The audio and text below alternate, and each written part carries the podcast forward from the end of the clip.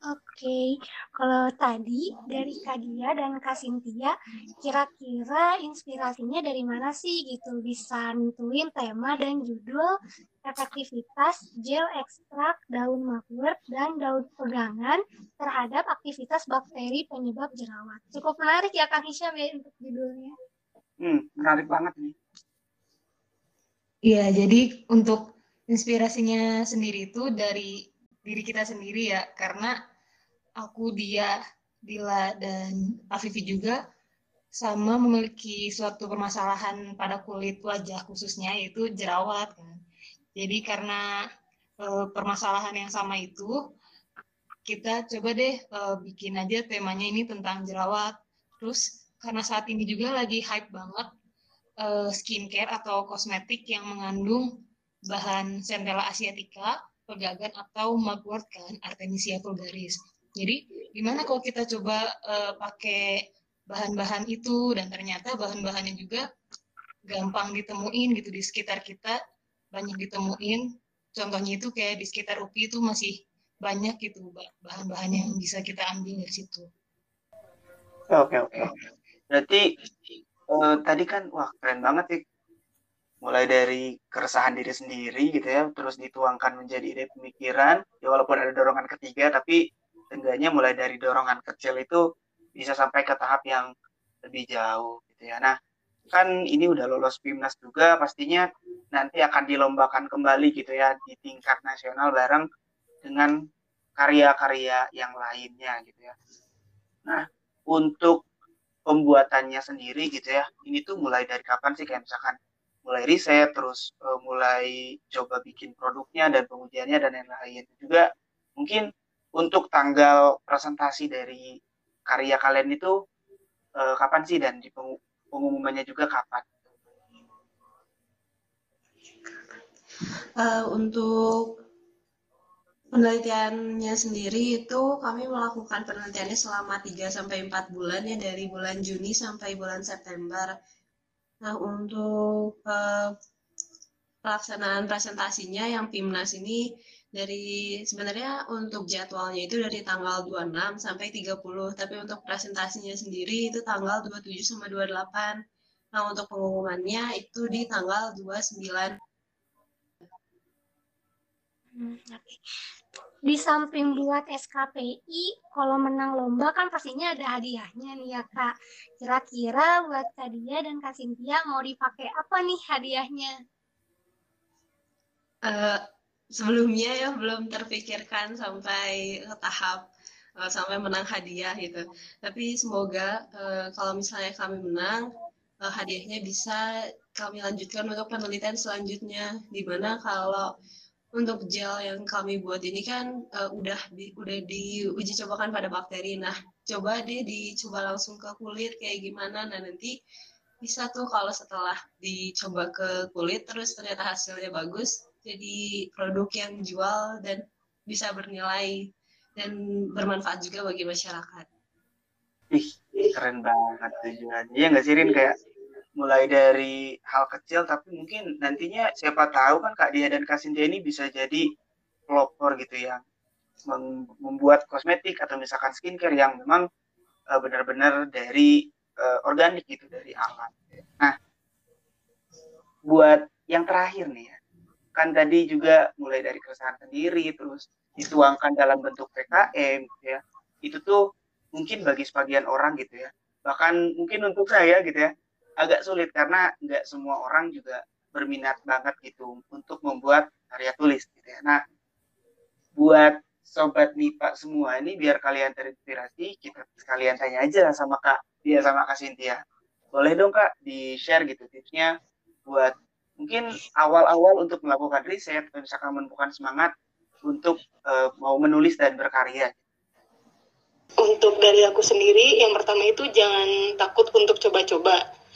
Karena kalau kita nggak mencoba itu, kita nggak bakal tahu kan rasanya atau pengalaman itu seperti apa. Dan coba lebih peka lagi terhadap diri kita atau lingkungan sekitar kita, ada permasalahan apa nih yang kira-kira bisa kita angkat dan dijadikan tema untuk sebuah penelitian dan untuk info-info misalkan terkait dengan lomba itu bisa kita tanyakan lewat dosen atau teman-teman yang lain karena banyakkan lomba-lomba itu infonya langsung ke dosen kan. Jadi kita harus lebih aktif untuk uh, bertanya mengenai lomba-lomba tersebut. Ya, mungkin dia ada tambahan. Nah, kalau dari aku sendiri ya, lebih baik menyesal karena daripada menyesal karena nggak pernah nyoba. Jangan pernah uh, patah semangat karena mungkin uh, kita udah nyoba terus ternyata nggak uh, sesuai sama ekspektasi kita.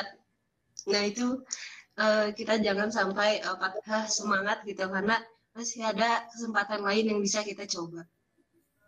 Wih, mantap banget gitu ya. Jadi intinya buat sobat-sobat pipa semua yang lagi ngedengerin, jangan patah semangat gitu ya. dan jangan takut untuk mencoba gitu karena mungkin awalnya juga Teh Dia dan Teh Sinta ini karena suatu dorongan tapi pada akhirnya mereka meneruskan karena ada semangat gitu ya dan pantang menyerah dalam diri kita masing-masing. Nah, catat nih buat sobat MIPA semua apa yang tadi disampaikan oleh Kak Dia sama Kak Sintia karena kita juga dalam suasana Sumpah Pemuda kali ini, kita juga memikirkan dulu para pemuda, para pejuang, para pahlawan kita itu merumuskan Sumpah Pemuda dan merealisasikannya sebagai pemantik untuk kemerdekaan Indonesia ke depannya gitu. Pasti mereka juga tidak patah semangat, terus pasti terus mencoba sampai bisa dan itu harus kita terapkan gitu semangat-semangat Sumpah Pemuda ini. Contohnya seperti Kak Dia sama Kak Sintia ini yang menerapkan semangat dari Sumpah Pemuda ini ke bentuk karya yaitu PKM tadi. Oke deh, karena pertanyaannya sudah habis, jadi ini adalah uh, akhir dari sesi tanya-tanya atau ngobrol bareng teman-teman dari PKM buat Kak Dia, buat Kak Sintia.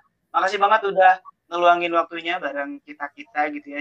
Mungkin di lain kesempatan kita bisa ngobrol lagi. Kalau kalian mungkin jadi medalis kan, nanti untuk gestar yang kedua kalian setelah jadi medalis kita bisa ngobrol-ngobrol lagi amin amin amin doain ya teman-teman iya sobat pak tuh dengerin doain supaya Kak Dia dan timnya ini, Kak Cynthia dan timnya ini menjadi kebanggaan FPMIPA dan UPI juga kebanggaan Indonesia. Oke deh. Makasih semuanya. Makasih banget. Oke.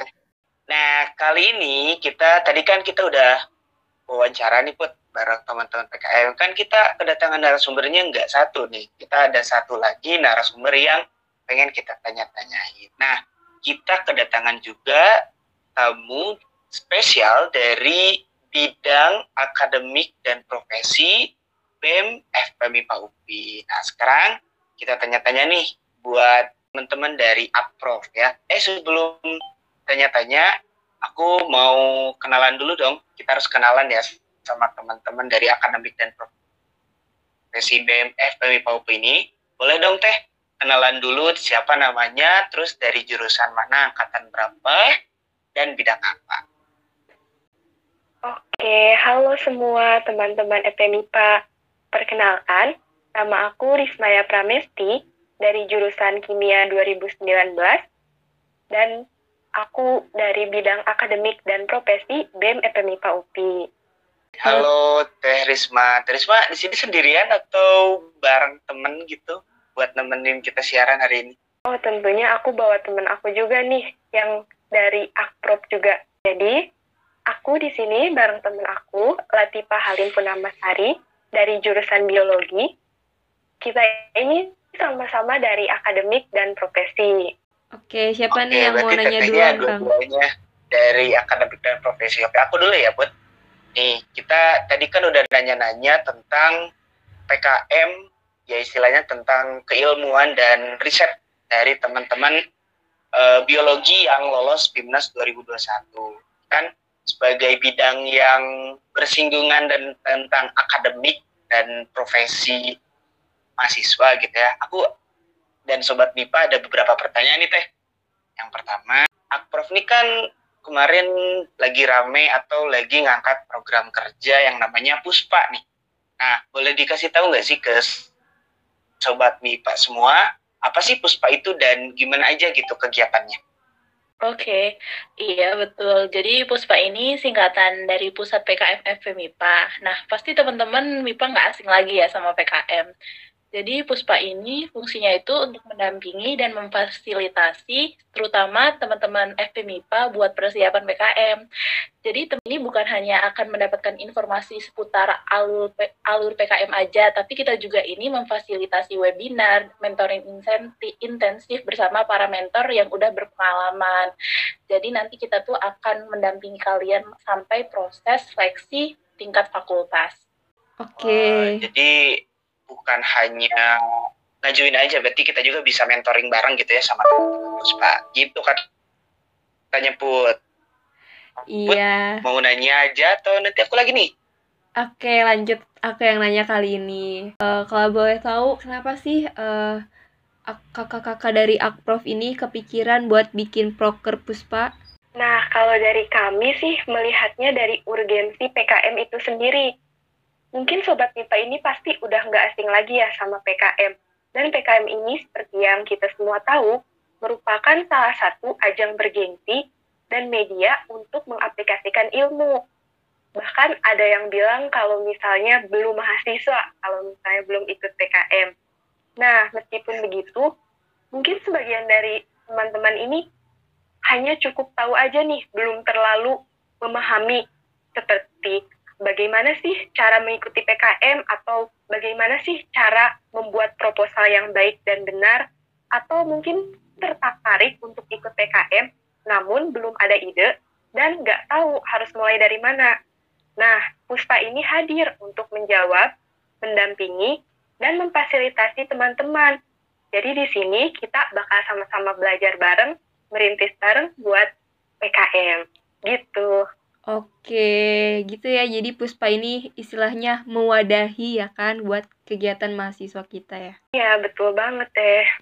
Nah, tadi kan ada beberapa kegiatan juga kan sebelum mungkin nanti ada tadi ada konsul dan lain-lainnya. Nah, kalau sekarang nih kegiatan di Puspanya itu lagi ngapain sih Teh? Oke, kalau kebetulan Puspa ini sekarang udah ngelaksanain satu kegiatan utama yaitu sosialisasi PKM dan brainstorm. Terus gimana nih kan tadi katanya belum jadi mahasiswa kalau belum join Puspa. Nah, terus kalau pingin join gimana sih cara daftarnya teh? Boleh coba dikasih tahu ke sobat MIPA semua mungkin yang mau daftar.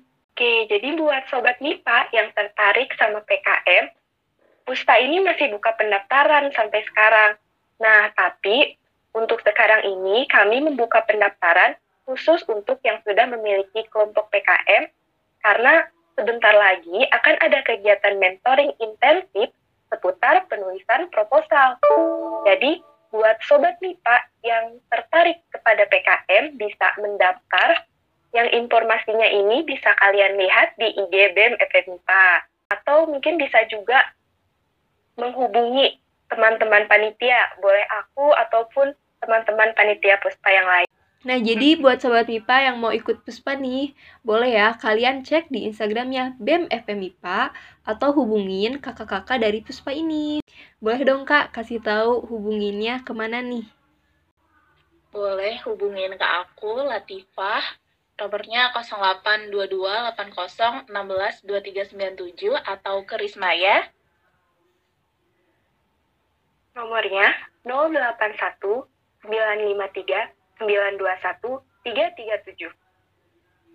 Nah, tadi kan sama teteh-tetehnya ini udah dijelasin kenapa sobat MIPA semua itu harus ikutan puspa gitu ya. Karena sebagai mahasiswa masa sih kita tidak memberikan inovasi-inovasi terbaik gitu kan ya buat FMIPA, buat UPI dan buat Indonesia. Nah, tentu sebagai penggalang atau sebagai yang menyelenggarakan puspa gitu loh ya.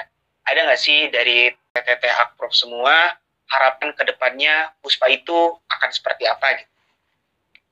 Nah, kalau dari kami, harapannya puspa ini bisa menjadi wadah dan memfasilitasi teman-teman MIPA dalam persiapan PKM, baik dalam seleksi maupun dalam mentoring dan kegiatan-kegiatan lainnya. Selain itu juga kami harap selain bisa mentoring, kita itu juga berharap sobat-sobat MIPA nih proposalnya tuh bisa tembus selain pendanaan juga bisa lanjut ke PIMNAS nih. Jadi dari Puspa ini kita harap bisa selalu mendampingi kalian hingga nanti masuk PIMNAS. Oke.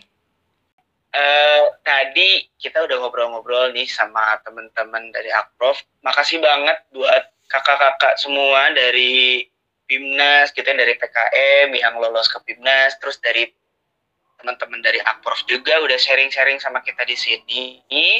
Buat kakak-kakak yang nanti akan berjuang di Bimnas ke-34, semangat ya, semoga nanti mendapatkan hasil yang paling baik dan juga buat kakak-kakak dari Akprof gitu ya. Semoga kegiatan puspanya lancar dan memberikan hasil yang terbaik buat warga MIPA, khususnya buat sobat-sobat MIPA semua. Amin. Oke, makasih ya udah datang hari Eh, kayaknya kita udah kelamaan deh ngobrolnya, saking serunya sampai lupa waktu nih, Kang. Iya, bener banget. Tadi kita seru banget gitu ya ngobrol sama kakak-kakak dari Pimnas gitu ya, yang lolos Pimnas 2021. Terus tadi juga kita udah sharing-sharing mengenai kegiatan Puspa gitu Rin bareng dari kakak-kakak Akprof, Akademi dan Profesi dari BEM FPMIPA UPI gitu ya. Nah, gimana nih buat sobat MIPA semua yang udah dengerin sampai akhir?